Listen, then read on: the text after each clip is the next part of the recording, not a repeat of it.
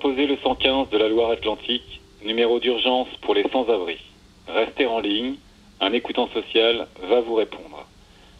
Ce service vous écoute et vous oriente vers les hébergements d'urgence disponibles, vous informe concernant l'aspect alimentaire, vestimentaire, l'hygiène, les soins et l'accès aux droits. Attention, notre service de téléphonie sociale est en mesure de repérer la provenance des appels malveillants et en fera état au service de police.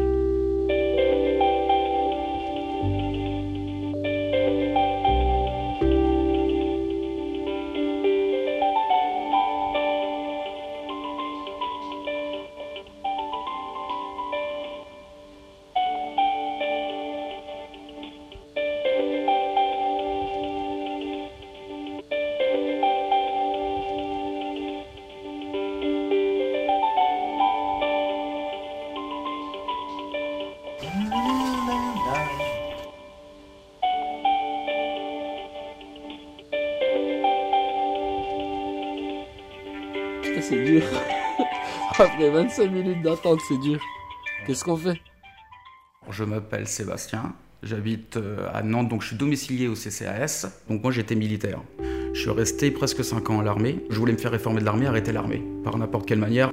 Et euh, donc je suis arrivé sur Nantes. J'avais des problèmes euh, avec pas mal de choses parce que je suis quelqu'un, bon ben voilà, qui, qui était assez, assez anxieux. Et après, bon bah j'ai fait un petit séjour en fait en prison. Et suivi de ça, donc quand je suis sorti de dehors, bah, je suis sorti sans rien. En fait, j'ai tout perdu, quoi. Je suis sorti de prison, euh, c'est la seule chose que j'ai fait, c'est que je me suis acheté un sac à dos, une tente. On m'avait tout brûlé, mes papiers, par euh, colère. Donc euh, j'avais vraiment plus rien. J'ai vécu pendant, ouais, on va dire deux ans et demi. J'étais derrière le pont de la Genelière en fait, parce que moi je voulais me retirer vraiment de Nantes. Ça veut dire le soir je voulais être seul. Je me suis dit la journée je vois mes amis, je vois les personnes aussi qui étaient à la rue, on avait voilà des très bons amis et tout. Mais le soir je voulais rester seul. Je préparais ma tente, euh, donc je rangeais tout, euh, je prenais mon sac à dos, je prenais mes chiens et j'allais chercher mon traitement triangle. J'avais une heure et demie de marche déjà pour aller euh, jusque là. Mais j'avais besoin de me retirer. Je voulais vraiment être en dehors et euh, voilà, en ayant mon, ma petite euh, indépendance. Je voulais vraiment avoir ça, quoi. Et je pense que ça m'a aidé.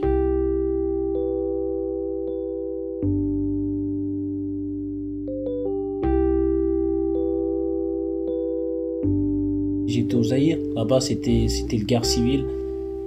Bah, ma mère, elle, a tout fait pour me sortir de là-bas. Elle m'a envoyé en Angleterre. Là-bas, c'est pas c'est pas du tout comme la France. c'est- Les quartiers en Angleterre sont différents des quartiers de France. Et ici en France, on est plus euh, dans dans comment c'est quoi le mot? On marche seul en France. Chaque individu, il marche seul en fait. C'est pas vraiment un truc de groupe en France en fait. Tu sais, en Angleterre, c'est tout est ça se passe en gang, c'est des gangs en fait. Les gangs des couleurs. Il y a, la- il y a, il y a les gangs bleus, rouges, violets, jaunes. Et c'est des gangs voilà, qui, qui se tapent entre eux en fait. Un peu comme aux États-Unis en fait. On les imite en fait. Et euh, bah, du coup, à force de le faire, bah, ça devient dangereux. Il y a des gens qui meurent, tout ça. Et, euh, et quand tu grandis dans un quartier en Angleterre, normalement, c'est à l'âge de, de 12 ans que tu commences à rentrer dans une gang. Et ma mère, en fait, elle avait peur pour moi. En plus, à cet âge-là, bah, je faisais beaucoup de conneries, beaucoup de bêtises et tout. Bah, du coup, elle m'a envoyé en France euh, chez ma grand-mère. Et euh, quand je suis arrivé en France, bah, j'avais peur en fait. J'avais peur parce que je connaissais rien. Je connaissais rien. Je, je savais même pas comment faire pour retourner en Angleterre. J'avais l'impression d'être en, en prison. Je comprenais pas la langue. J'avais 13, 14 ans. Et voilà, d'habiter chez ma grand-mère, c'était, c'était dur. Elle était vieille, elle pouvait pas trop s'occuper de moi. Elle a essayé de me mettre à l'école, bah ça, ça, ça, ça s'est pas bien passé parce que je savais pas très bien lire et écrire le français. Je pense que c'était à l'âge de 17, 18, elle m'a, elle m'a mis à la porte. Je savais pas comment faire pour, euh, voilà, trouver, euh, euh, bah, comment, on a, comment je peux dire ça, une situation stable et tout. Ça s'arrêtait pas, fallait bien survivre. Et après, euh, quand j'ai eu 19, 20 ans, je crois que j'ai commencé à faire de la musique. Et euh, je me suis mis avec des groupes. J'ai fait plein de contacts dans le milieu de la musique. En fait, c'est ça qui m'a permis de, tenir et, et de, de jamais rester dehors parce que je connaissais toujours quelqu'un dans le milieu de la musique qui me dépannait, qui m'aidait et tout ça. Du coup, bah, je suis là. hein. Je dois recommencer à zéro parce que Là, si je veux vraiment, je peux faire du business et gagner de l'argent. Je peux le faire, mais j'ai envie d'être clean en fait. J'ai envie de, recommencer à zéro et de, de m'en sortir euh, honnêtement. Mais c'est pas facile, c'est pas facile. C'est pas facile. Mais je sais que je dois le faire et c'est important et ça vaut le coup. De s'en sortir honnêtement. Ça, c'est ma copine qui m'a appris ça.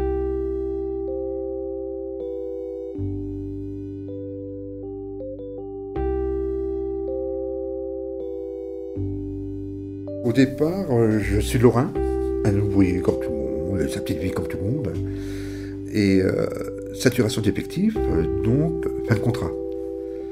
Je cherche du boulot à, côté, je monte sur Paris. Arrivé sur Paris, on me dit qu'il n'y a pas de boulot. Donc j'étais avec ma femme, ma femme était enceinte. Donc on se retrouve à la rue. Ma femme a couché à la rue euh, d'un petit garçon, Jonathan. Et les pompiers viennent, la police vient, euh, ma femme va à l'hôpital et moi je suis en garde à vue. Pourquoi? Pour non-assistance à personne en danger. C'est euh, ce qu'ils m'ont sorti. J'ai dû justifier comme quoi j'avais fait tous les foyers euh, sur Paris euh, pour protéger au moins ma femme et mon fils. Et euh, donc tout le parcours que j'avais fait avec la police. Donc ils m'ont relâché au bout de 48 heures. Ma femme était restée à l'hôpital avec le, petit. Elle pouvait sortir de l'hôpital au bout de 9 jours. Donc on se retrouve dehors, à la rue. Effet médiatique, euh, relogement en hôtel pendant une semaine. Au bout d'une semaine, on se retrouve de nouveau à la rue. L'État nous avait payé l'hôtel euh, pendant une semaine. On se dit, euh, si demain il fait aussi froid que ça, on peut pas rester dehors. C'est pas possible. Ça, c'était au mois de décembre 93. hein. On dit c'est pas possible. Si demain on est encore là, on rentre dans une église, on fait quelque chose, mais on reste pas comme ça. Malheureusement, le lendemain, mon fils est décédé. Mon fils est mort de froid. Et euh, donc, de nouveau, grosse euh, pression médiatique et tout. Ma femme qui fait une grosse dépression nerveuse. 15 jours après, elle se suicide sur le pont d'Anières. Et euh, moi, là, pétage de plomb. Je me suis retrouvé donc à l'hôpital Maison Blanche à Paris, en psychiatrie.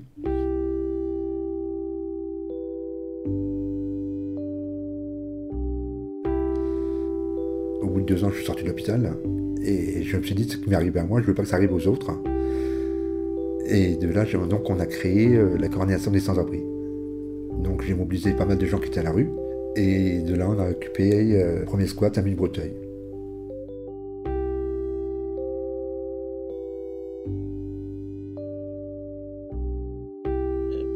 Bonjour, et je suis en Kosovo. On, on est au Kosovo Pech. Quand il y avait la guerre, nous, on est fui au Monténégro. Et là-bas, il y avait des gros, gros problèmes. Quand on est fui de la guerre, on n'avait même pas le droit d'aller à l'hôpital, pas le droit d'aller à la commune. On n'avait pas le droit d'aller faire porte-plainte quand nous faisait la bagarre avec nous. On n'avait pas de l'eau et de l'électricité. On.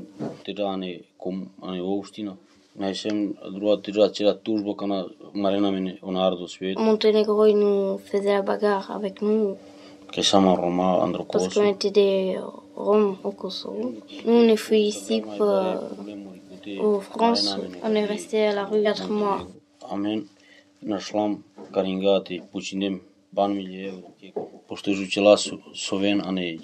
Il y a des chiens qui dorment dans les maisons. a on ardo avri te Les humains, ils dorment dehors.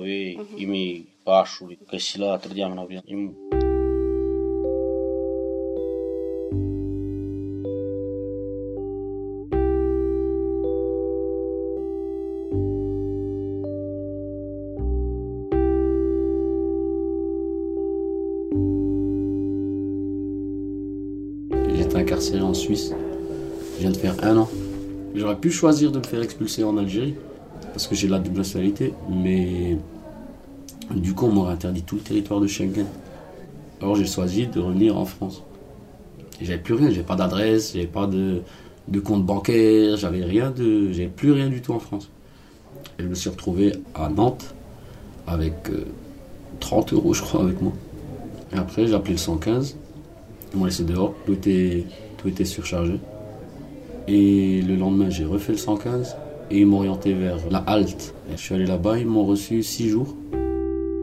Et franchement, quand j'entends des fois des personnes qui me disent euh, ce qu'ils ont vécu, je me dis, oh, oh. Je sais pas. Je sais pas. J'aime pas la France. J'aime les Français. Moi, je vois mon père, il s'est cassé le dos toute sa vie. Alors que c'est lui qui a contribué avec encore beaucoup d'autres gens à ce qui est tout ça là, ici, parce que sans eux, ça serait pas construit tout seul. Et la reconnaissance, elle est où? Je sais pas. Je sais pas. Mon parcours a commencé en 99, à mes 16 ans. J'ai pris la décision de partir sans un sou, juste avec mes valises sur le dos. Euh, j'ai commencé euh, par la rue, donc euh, les foyers, le 115 aussi à l'époque. Je me suis débrouillé par mes propres moyens. J'ai fait du porte-à-porte pour faire des petits, des petits services chez les, les personnes âgées, des, euh, n'importe quoi. Donc je me suis engagé à 18 ans. J'ai fait mes 3 ans de marine, j'ai arrêté mon contrat parce qu'ils n'ont pas voulu que je, je resigne, malheureusement. Et ensuite je suis parti après dans des, dans des cycles de travail au noir, uniquement des saisons. Euh, j'ai fait mes saisons et arrivé jusqu'à maintenant, j'ai jamais eu de soucis. Et dernièrement, j'ai eu une galère, donc je me suis retrouvé sans rien. Et je me suis retrouvé à la rue.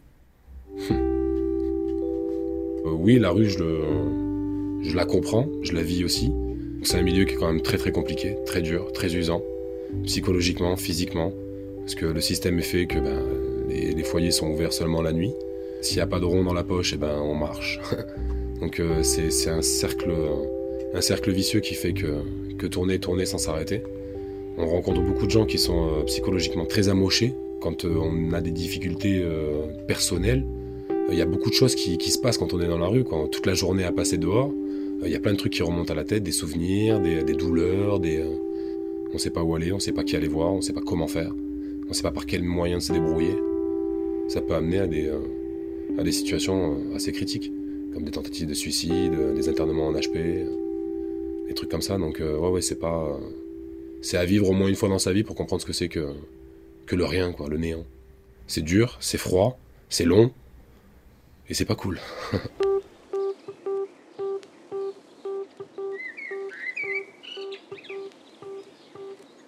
vraiment la journée type. hein.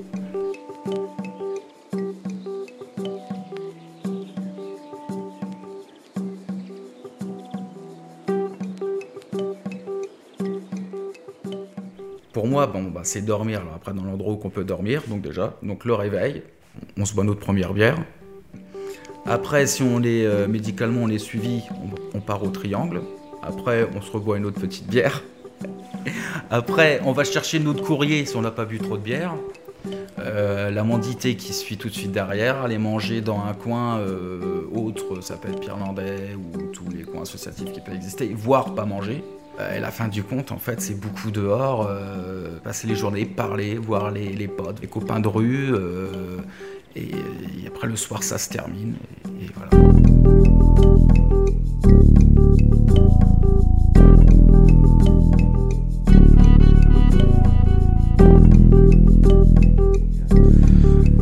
Sans-abri qui vient ici, euh, qui, euh, qui est extrêmement réglé, minuté. Bernard H., Il a ses rituels travailleur social. pour manger, donc euh, ça commence par le repas du matin qui doit durer jusqu'à telle heure de l'après-midi, qui lui-même va se prendre d'une certaine manière, avec un certain type d'alimentation acheté à tel endroit parce que là c'est moins cher. Puis il y a le stockage des affaires également qui est important.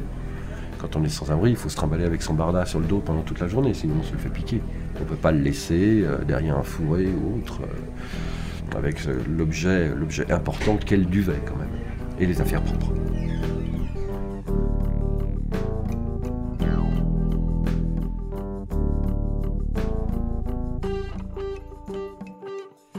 S'il pleut moins, qu'il fait moins froid, ça facilite, ça facilite tout. Ça facilite la vie. Et eux, quand ça facilite la vie, c'est 24 heures sur 24 que ça facilite. On va pouvoir dormir, on va pas être trempé le matin, euh, on va pas se retrouver à trimballer un paco euh, complètement trempé. C'est dur la vie dehors, c'est une vie de chien. hein. On se lève le matin, on sait pas où on va dormir le soir. Quand vous êtes obligé de dormir, par exemple, à côté d'une grosse climatisation, euh, vous avez du bruit tout le temps dans les oreilles. Si vous êtes trop isolé, vous risquez de vous faire agresser. Faut pas qu'on vous voit. Voilà, tout est compliqué. Tout est compliqué. Mais la minute d'après est compliquée.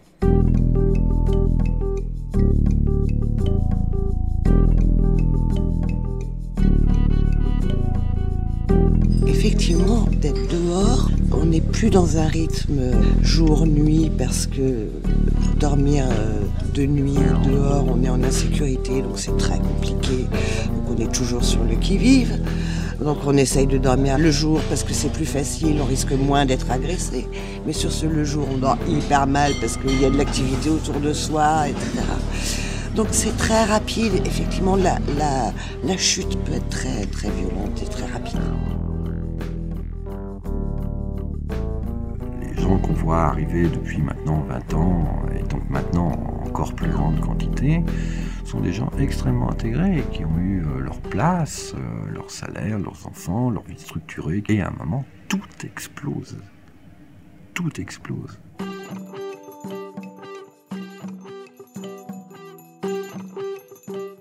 Je veux dire, sans-abri, c'est euh, deux ans après le licenciement. hein. Il y a un moment où il y a une bascule dans la vie des gens. euh, ça tourne autour des questions de licenciement-divorce. Brigitte M. Je suis éducatrice spécialisée. J'ai été embauchée à la ville de Nantes en 1990 pour travailler auprès des sans-domicile dans un service qui se nommait La Marche. Effectivement, une rupture familiale, effectivement, euh, une perte d'emploi amène à une dégradation de la situation. C'est plus rapide aujourd'hui, c'est beaucoup plus rapide.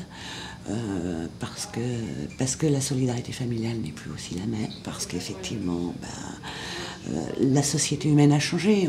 Je vous disais tout à l'heure qu'il y a des gens qui travaillent et qui sont dans leur voiture, ils sont dehors. Ça n'existait pas encore il y a encore 20 ans. Avec euh, un emploi, on arrivait à ouvrir la porte d'un logement. Aujourd'hui, c'est plus compliqué.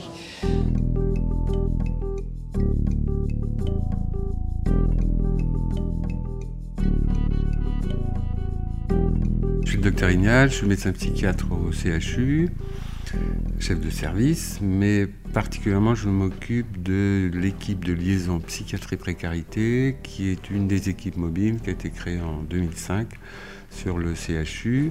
On rencontre de plus en plus de jeunes qui ont eu des parcours d'accompagnement dans l'enfance, etc. Et puis qui, à 18 ans, alors soit choisissent de plus avoir euh, envie de travailler avec euh, les frères sociaux, etc., qui veulent faire leur vie, etc. Nous, on, on remarque que c'est- une population qui augmente un peu. Et qui est moins, je dirais, moins typée comme il y a quelques années, mais ça c'est un peu notre impression, qui était typée profil toxicomane, mais, structuré comme toxicomane.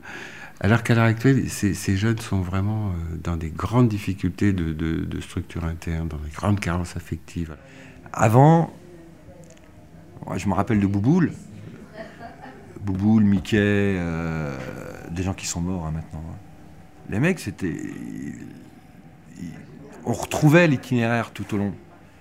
Depuis l'enfance, on, on refaisait l'itinéraire depuis l'enfance. Cet enfant mal grandi qui finit par, euh, sous prétexte qu'il est majeur, euh, être responsable de lui-même et n'était plus responsable de rien. Voilà, ça c'était un peu euh, l'enfant de foyer qu'on retrouvait 30 ans après. C'était un peu ça le, cliché, l'enfant de l'assistance. quoi. Voilà, de plus en plus, on se retrouve avec des situations où il n'y a, pas a pas cet itinéraire. Dans, les personnes qu'on rencontre, il y a des personnes qui ont une, pathologie mentale vraiment avérée, quoi. Vraiment, ou d'ailleurs qui ont déjà eu des soins, qui ont arrêté les soins, qui sont, qui sont dans des ruptures sociales. Ça, c'est une partie de la population. Après, il y a, toute une partie qui est plutôt dans des difficultés euh, psychologiques, euh, des, des- des troubles de personnalité, enfin des, des carences affectives, enfin, et, et qui souvent sont associées à, euh, à des conduites addictives.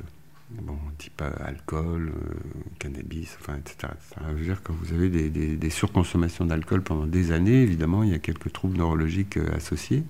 Et donc des troubles de la pensée, des, troubles de mémoire, des troubles de l'orientation. Certains sont quand même physiquement bien, bien abîmés. Quand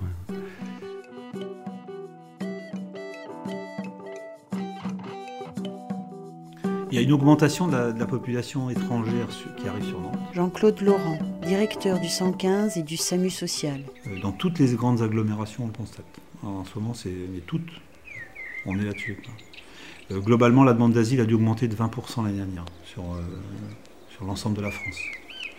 Cette année, euh, ça devrait être à peu près pareil. Comme c'est parti, ça devrait être à peu près ça. C'est vrai qu'après on me dit, euh, il y en a qui l'ont choisi, j'ai- vraiment du mal vraiment à croire ça. Oui, on a toujours l'exemple euh, du entre guillemets clodo euh, qui a choisi euh, la nare du coin. Moi, je me demande où il est le choix réel quand même. J'ai jamais entendu quelqu'un me dire euh, je veux rester à la rue, ça me plaît. Tout ça, c'est, faux. Les, les gens disent pas jamais ça. Ils disent toujours qu'ils ont envie d'être insérés, d'avoir un logement, etc. Il y a euh, des gens qui ont fait le choix, mais là on, on est, dans, on est dans la littérature. Là. C'est Kerouac, euh, les clochards célestes, euh, on prend des trains aux États-Unis, euh, voilà.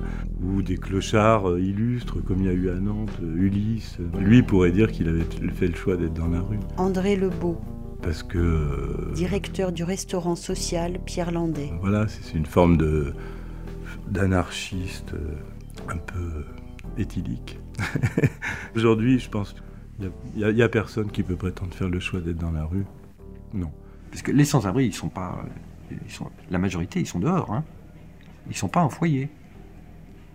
Il y a quand même tous ceux qui veulent pas y aller. Il y a tous ceux qui se démerdent.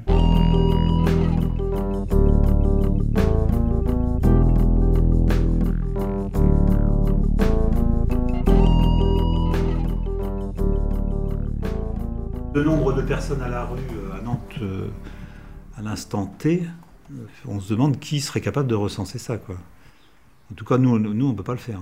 En plus, ça ne serait, ça serait pas une information réelle, ça serait uniquement le nombre de personnes à la rue qui ont appelé. Or, on sait, et ça le, le SAMU le sait parce qu'il les voit, qu'il y a beaucoup de gens qui n'appellent pas. Énormément de gens qui n'appellent pas. C'est très mouvant. Quoi. On, a, on a des populations de gens comme ça à la rue qui sont, qui sont mouvantes, qui pendant 15 jours, 3 semaines, parce qu'ils ne sont pas bien, vont rester dans les structures. Puis au bout de 15 jours, 3 semaines, vont repartir. Dans les... Ou parce qu'ils ont des problèmes d'addiction. Donc c'est des gens qui, qui sont, qui sont euh, quelquefois très, très difficiles à saisir. Euh, oui, oui, il y a une évolution euh, dans la paupérisation des populations, oui, ça c'est clair. Euh, de plus en plus de gens à la rue, euh, euh, qui ont de plus en plus euh, pour souci de euh, d'arriver au lendemain ou à la fin de la journée.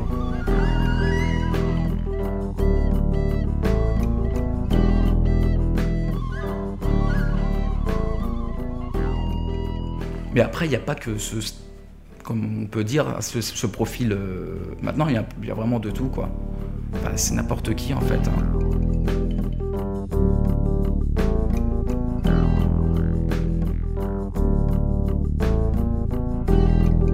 Un appartement, je pense que c'est la priorité vraiment au niveau euh, bah, pour le début de tout. On peut pas avoir vraiment un, travail si on n'a pas d'appartement. On peut pas être en tente et travailler. Je pense que de toute façon, pour travailler, euh, il est impossible d'être dehors. Enfin, c'est très compliqué de vivre dehors euh, quand on veut obtenir un emploi. Comme tout être humain, on a besoin d'un toit, euh, de manger et euh, d'un emploi parce que la valeur travail a encore une signification. Donc oui, globalement, on pourrait dire ça. Mais c'est les besoins de tout à chacun. Euh, si ce n'est que, ben oui, le logement, c'est primordial. Et je dis bien le logement. Je parle pas d'hébergement. Parce que ça, c'est un truc qui m'insupporte. Et pour moi, en plus, le logement est un droit.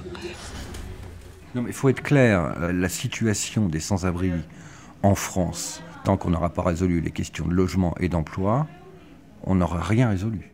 Il y a quelques années, au moment où euh, Don Quichotte s'est mis en place, sur la télévision, je vois, c'est interloqué de cet homme, expliquant que ça faisait trois jours qu'il était dans la rue. Il commençait à se rendre compte qu'il avait perdu la notion du temps. Il y a des moments charnières. C'est laisser traîner quelqu'un six mois à la rue. Moi, je dis six mois de rue, deux ans pour récupérer. Il ne faudrait pas que quelqu'un passe six mois à la rue. Parce qu'au bout de six mois, vous prenez des, vous, vous- structurez votre vie. Il y a quand même un gros risque de, de changement interne hein, par la personne. On, on sauve sa peau à un moment donné.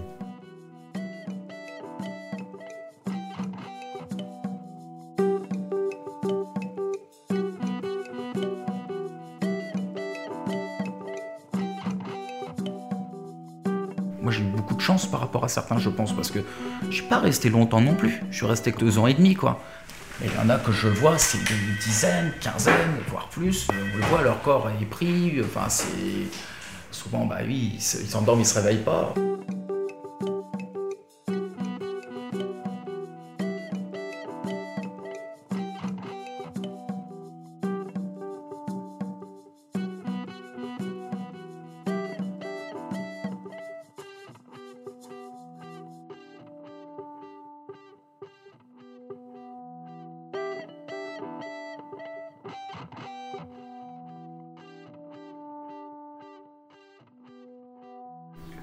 Jean-Claude Laurent, je suis directeur de l'association Saint-Benoît-Lavre et je suis euh, temporairement missionné pour euh, diriger la maison de la veille sociale qui gère le 115 et le SAMU social de Nantes. les missions du SAMU social nantais, donc les missions de maraude, et puis une autre mission qui est une mission de mise à l'abri des, familles, mise à l'abri à l'hôtel. Donc le numéro d'appel des sans-abri. Alors où ils sont, euh, bah, je ne vous le dirai pas parce que l'adresse doit rester mystérieuse, on va dire. Bah, le 115, c'est un numéro de téléphone, hein, tout simple. Donc les gens, en fait, ne euh, savent pas où ça arrive. Bah, il y a plusieurs façons de voir les choses. Le, problème qui se pose actuellement, essentiellement, c'est un manque de place.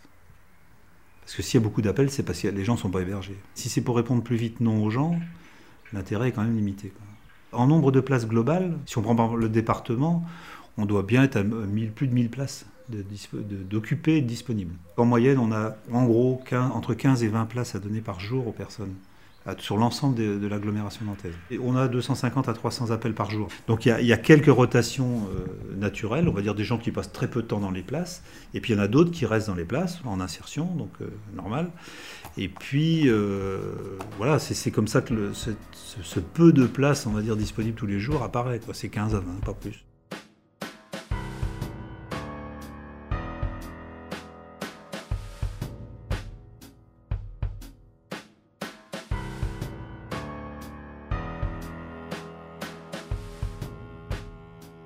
C'est bien qu'on, pense comment on aide quelqu'un à habiter quelque part. Et, du coup, tout ce processus, avec des, des, des, des, choix qui sont différents, c'est-à-dire euh, une critique sur euh, euh, ce qu'on a appelé la démarche d'escalier. Je suis accueilli une journée, puis je serai accueilli 15 jours, puis après je serai accueilli un mois, puis si je suis accueilli un mois, je serai accueilli un peu plus, puis j'ai reçu HRS. Bon, ben, c'est très progressif, tout va merveilleusement bien, c'est limité à deux mois, vous faites six mois, puis hop, vous sortez de là, tout est réglé. Bon, ben, rien n'est réglé, parce que de toute façon, pour certains, il faudra quand même un tricotage long, peut-être toute leur vie. Enfin bon, c'est comme ça. Et donc, il faut imaginer une souplesse et puis des moments où il y a une intensification du, soutien. Si vous prenez un gars qui est, extrêmement alcoolisé, euh, enfin qui est imbibé, enfin voilà, il y en a des comme ça, qui est, violent, etc. Puis que vous arrivez euh, au bout de six mois, un an, à ce qu'il intègre un logement, qu'il s'y tienne à peu près à carreau, qu'il boive, qu'il maîtrise à peu près sa consommation. Euh, bah, vous êtes dans le bon, mais bon, de temps en temps, il va bousiller votre relationnel dans le quartier, quoi. On n'est pas trop mal, quoi. Voilà. C'est ça, voilà, c'est, tout dépend d'où on part. Et puis on a des, gens, euh, qui, ont un problème de handicap. Euh, si c'est un handicap mental, euh, bah, si on arrive à le, faire retourner entre guillemets dans le secteur du handicap, où il sera bien mieux pris en charge parce que c'est leur métier, c'est pas un, mauvais résultat non plus. On est sur la durée. C'est, ça, voilà. Les, gens, on rinsère pas, c'est pas un coup de baguette magique. Les gens, des fois, il faut 4, 5 ans de. Il y a des gens qu'on connaît depuis 15-20 ans. Hein.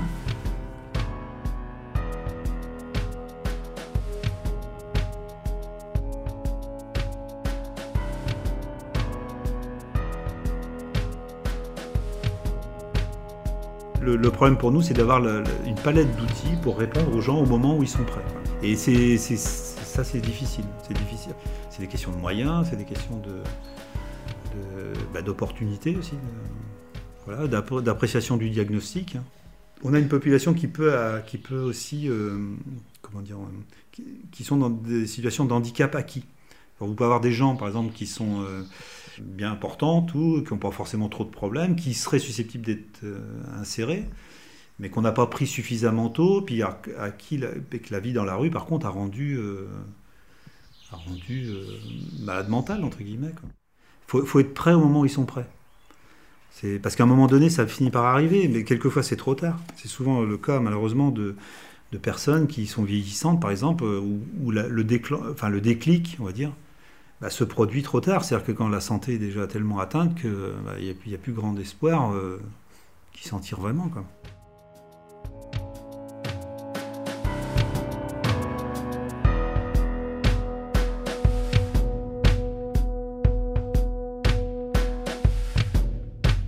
Il y a des travailleurs sociaux qui sont vraiment armés.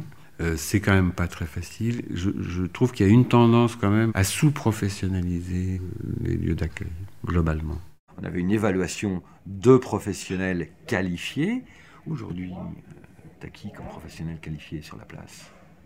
Quand je dis professionnel qualifié, c'est euh, pas un écoutant, pas un veilleur de nuit. Je parle du bac plus 3, euh, avec un diplôme d'état de euh, référencé, EduxP, AS, euh, bon je m'en fous, mais quelque chose. Tu sais mener un entretien, tu sais ce que c'est qu'une problématique sociale individuelle, tu sais les questions qu'il faut que tu poses, et comment il faut que tu avances. Voilà, tu as une méthodologie de travail.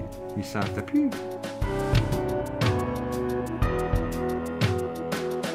C'est-à-dire que dans certains lieux, c'est plus des assistantes sociales qu'on met, mais des aides sociales ou je sais pas quoi, enfin des, nouveaux métiers d'accompagnement sociaux, etc., mais qui sont quand même des, temps de formation très courts. euh, et, du coup, bah, euh, voilà, il y a peu de recul.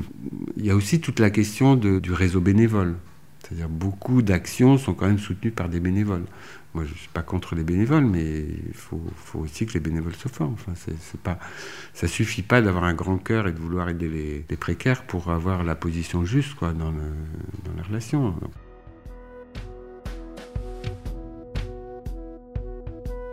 Je, pense que les dispositifs d'accompagnement jeunes adultes ont quand même été un peu mis à mal. Tout ce qui est suivi, à- à- quand il y a eu des, problèmes de justice, les accompagnements, il y en a moins. Les, contrats jeunes majeurs, il y en a moins. Alors du coup, ils se retrouvent dans un circuit, squat, rue. Alors il y a eu le SAPSD, avec qui nous on a beaucoup travaillé. Bon, à l'heure actuelle, ça a été restructuré. Je regrette que l'équipe du SAPSD ait- ait éclaté. Je, je trouve que c'est plus complexe le travail.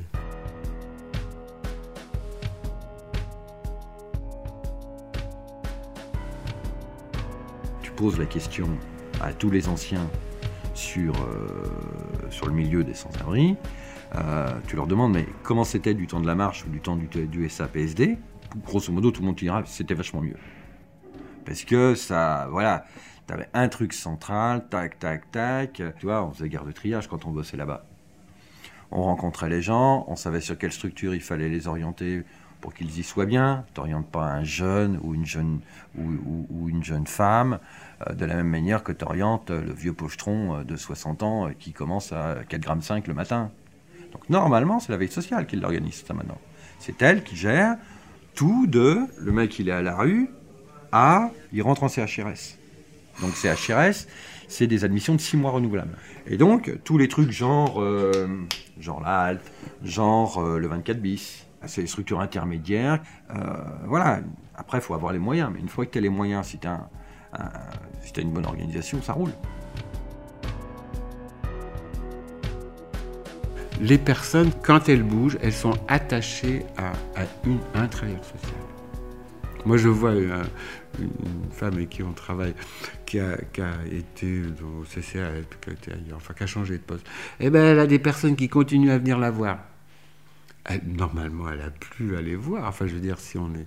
Mais pour eux, c'est une référence. Voilà. Donc, ils vont la voir parce que quand ils ont un problème social, c'est elles qui vont voir. Parce que ça, le, le changement, il passe par des gens.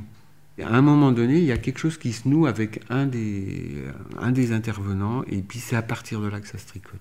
J'étais suivi par une assistante sociale qui s'appelle Emmanuelle Billy, vraiment euh, très très forte, quoi, vraiment là, ça là-dessus, vraiment. On pouvait arriver à n'importe quelle heure à trouver du temps. En plus, on arrivait, euh, moi, elle me servait le café, on discutait de la vie, ce qui me faisait bien, c'est comment tu vas aujourd'hui, ça a été en ce moment, est-ce que tac, oui, oui, est-ce que si, est-ce que ça? Elle connaissait tout sur moi, elle a énormément participé à tout ça, vraiment. Si je l'aurais pas eu elle dès le départ, j'en serais peut-être pas là aujourd'hui. Mais le problème, c'est que beaucoup de gens ne sont pas sur le terrain Emmanuel Billy, c'est peut-être l'une vraiment que j'ai connue qui allait sur le terrain. Si j'étais pas bien, que j'étais dans ma tente et qu'on avait, on avait un rendez-vous, elle me retéléphonait et si ça allait pas, elle se proposait à venir parler un petit peu. Mais c'est vrai que je pense que les personnes, il faut vraiment les euh, valoriser.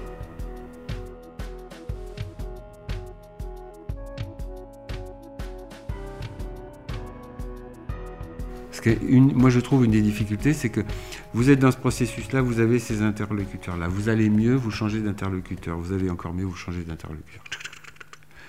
Et à un moment donné, c'est trop. C'est trop parce que, un, on perd l'histoire. Déjà, eux-mêmes perdent leur histoire, et tout le monde perd l'histoire. On ne sait plus.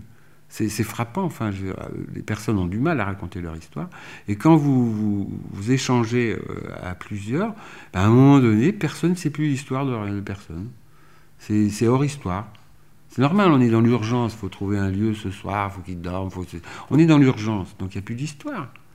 No- Notre société, elle a, elle a hyper valorisé l'autonomie, le, euh, voilà, euh, le sujet, etc. Très bien. C'est excessif. Euh, ça, c'est un vrai problème. Parce que ça n'est pas, ça ne correspond. Nous sommes tous des dépendants. Alors, il y a des dépendants, on pourrait dire pathologiques, mais on est tous dépendants un peu des autres. Et après, ben, on négocie avec nos, nos dépendances. Notre société, ben, elle, elle survalorise euh, un des aspects et pas l'autre. Et je crois que ça, ça complique les liens sociaux. On n'apprend pas trop à traiter, les, par exemple, nos, effets de dépendance dans l'éducation. D'être dépendant des autres. De, j'ai besoin des autres pour faire des choses.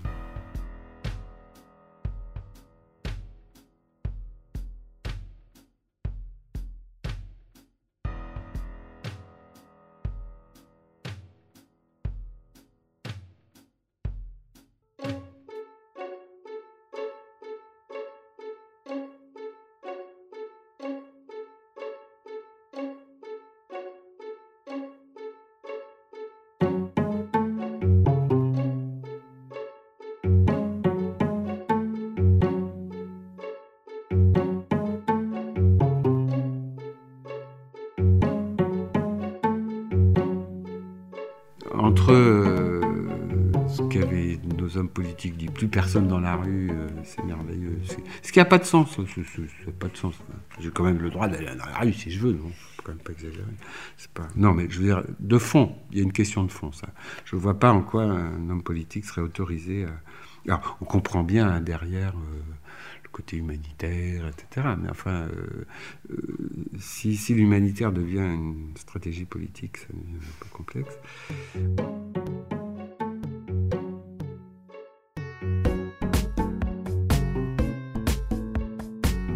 Maintenant, actuellement, on est beaucoup avide de statistiques. Enfin, ça, c'est aussi le problème de nos, de nos financeurs. Sais, Vous en avez rentré combien? Il y en a quel pourcentage qui est parti en logement Quel pourcentage qui est parti? Voilà, on est là-dedans, hein, clairement, c'est c'est ça. De plus en plus, depuis euh, des décennies, on est sur des dispositifs, hein, question-réponse. T'as un problème de logement, on va mettre un dispositif qui va aider au logement. Euh, un problème d'emploi, on te met un dispositif euh, valable pour euh, 5% de la population concernée. Il y a un effet d'annonce. Et donc, il y a une instrumentalisation du travail social. Ou, sous prétexte que c'est euh, un travailleur social qui intervient, euh, le boulot est fait. Eh bien non. Euh, on peut mettre un travailleur social, s'il n'a pas les moyens d'agir, il ne pourra pas agir. Donc on se retrouve quand même dans une profession euh, largement sinistrée euh, en ce moment.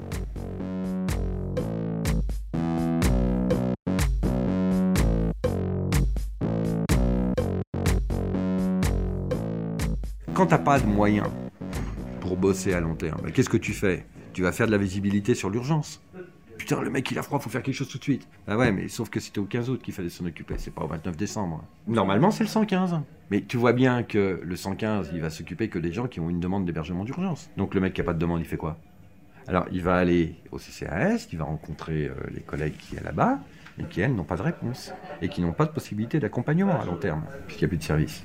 Pour peu que le mec, il oscille entre les acédiques, le RSA, la H, enfin, tu vois, qu'il y a une petite... On va se le renvoyer de service en service, salut mon pote. Et après, on va dire qu'ils font du non-recours. C'est une gestion de com, hein. Voilà, c'est pas autre chose. Ah, il y a un problème euh, chez Decré. Bon, alors on va envoyer la police municipale. Puis on voit, ça se tasse, ça se tasse pas. Sinon, on intervient. Euh, la sécurité, c'est important pour les Nantais. Il y a des problèmes en centre-ville. Le journal aujourd'hui, hein. les gens qui sont agressés. Et puis voilà, ça fait une ville calme, pacifiée, où tout le monde vit en parfaite harmonie, dans le respect de l'ordre social, dans le maintien de l'ordre social.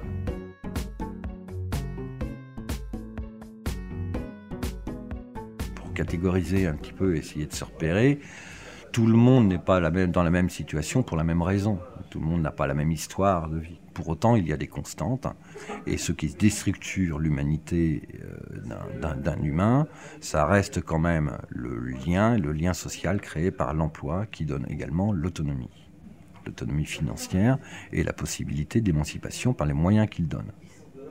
Après, ça dépend euh, comment on considère le travail.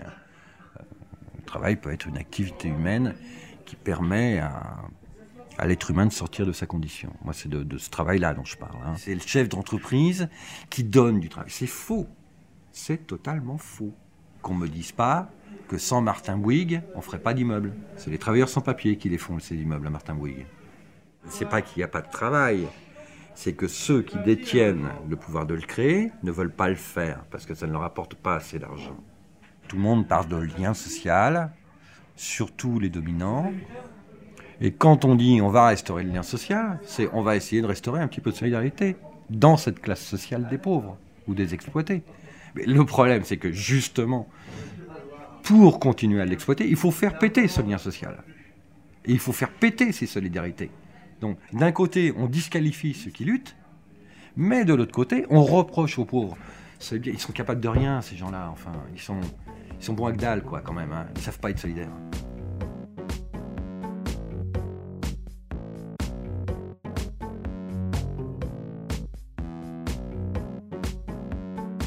La, classe dominante est la classe la plus solidaire. Du moment qu'on reste dans les normes, avec des dominants, des dominés, que que ça reste les mêmes surtout, tout va bien. Le modèle qui est en train d'être construit, c'est euh, le Caire, dont s'inspire beaucoup le Parti Socialiste. Hein.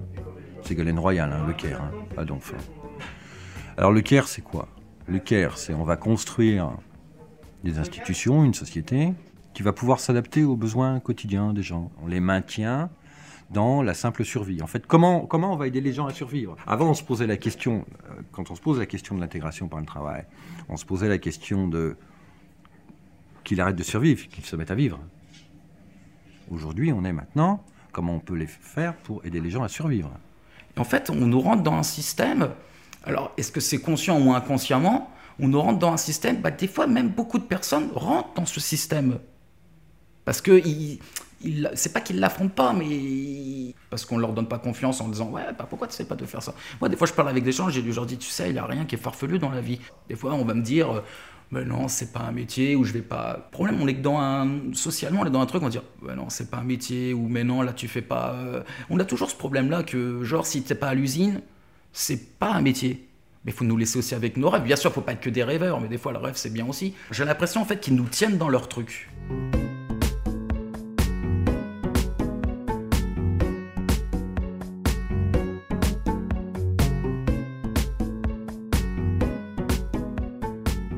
Quelle est la proposition sociale pour les sans-abri?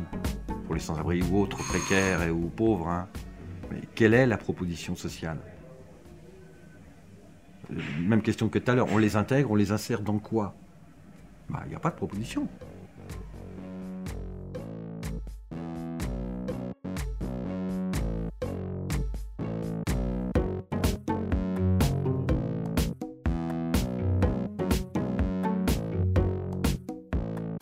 Pensais pas qu'il y avait autant de gens concernés par, euh, par le logement. Mais euh, de ce phénomène-là, qui est dû à la nécessité aussi, hein, c'est-à-dire de faibles revenus, des jeunes qui sont en contrat précaire.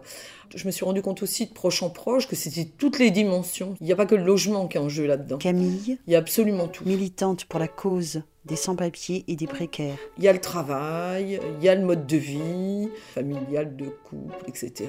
Il y a les transports, la santé, tout, absolument tout. Euh, les rapports de genre. Oui, parce qu'après, de proche en proche, ça atteint tout ton mode de vie, toutes tes façons de voir. Euh, enfin, moi, ça m'a vraiment fait ça. Ça m'a vraiment euh, fait changer ma façon de voir. tu vois, sur des questions très concrètes, comme, je sais pas moi, par exemple la question des retraites, hein, la dernière grand mouvement classique auquel j'ai participé, c'était celui des retraites. Le système ne peut absolument pas tenir, puisque les jeunes n'ont absolument aucun moyen de répondre aux durées de cotisation nécessaires pour avoir une retraite, et ils ne le souhaitent pas. C'est-à-dire que tous les jeunes que je vois ne souhaitent pas travailler à plein temps. Enfin, ils ont fait une passe totale, ils ne pensent même plus en ces termes-là. Ils savent très bien qu'ils n'auront pas de retraite, ils s'en foutent parce que de toute façon ça ne marche pas. Et puis euh, même par rapport au travail, ils sont même pas dans la recherche d'un euh, d'une vie euh, centrée autour du travail qui permettrait que cet ancien système qui fonctionnait fonctionne. Il y a eu un, un, moment qui était très très drôle, il y a environ un mois, un mois et demi, où tout un tas de personnes disaient bon bah là euh, allez je recherche du travail euh, je bon et puis il y a toutes celles au début auxquelles on a proposé des plein temps c'est ah non non non moi je peux pas travailler à plein temps alors soit je vais pas le supporter euh, deuxièmement, euh, ça me satisfait pas, c'est j'envisage pas ma vie avec je pars le matin au boulot, je rentre le soir. Quand s'en est rendu là, tu veux pas vivre euh, justement selon des modalités classiques, euh, la famille, euh, hein, le couple avec enfants, enfin tu vois des trucs relativement classiques comme ça. Bon, le contrôle, c'est quand même aussi des modalités de contrôle social que d'être dans des fonctionnements comme ça. Plus de contrôle social par le travail. Tu veux pas travailler à plein temps et cotiser la famille, pas le travail pas la patrie, tu vas où là C'est le système là, il tient pas quoi. Moi je pense qu'il tient pas. Donc tout est à faire, à refaire. Et globalement, je pense que faut reposer euh, ces questions-là, la question de comment on vit et on n'a pas les réponses pour l'instant. Les gens font, ils essayent des trucs. On verra bien si ça. Barcelona.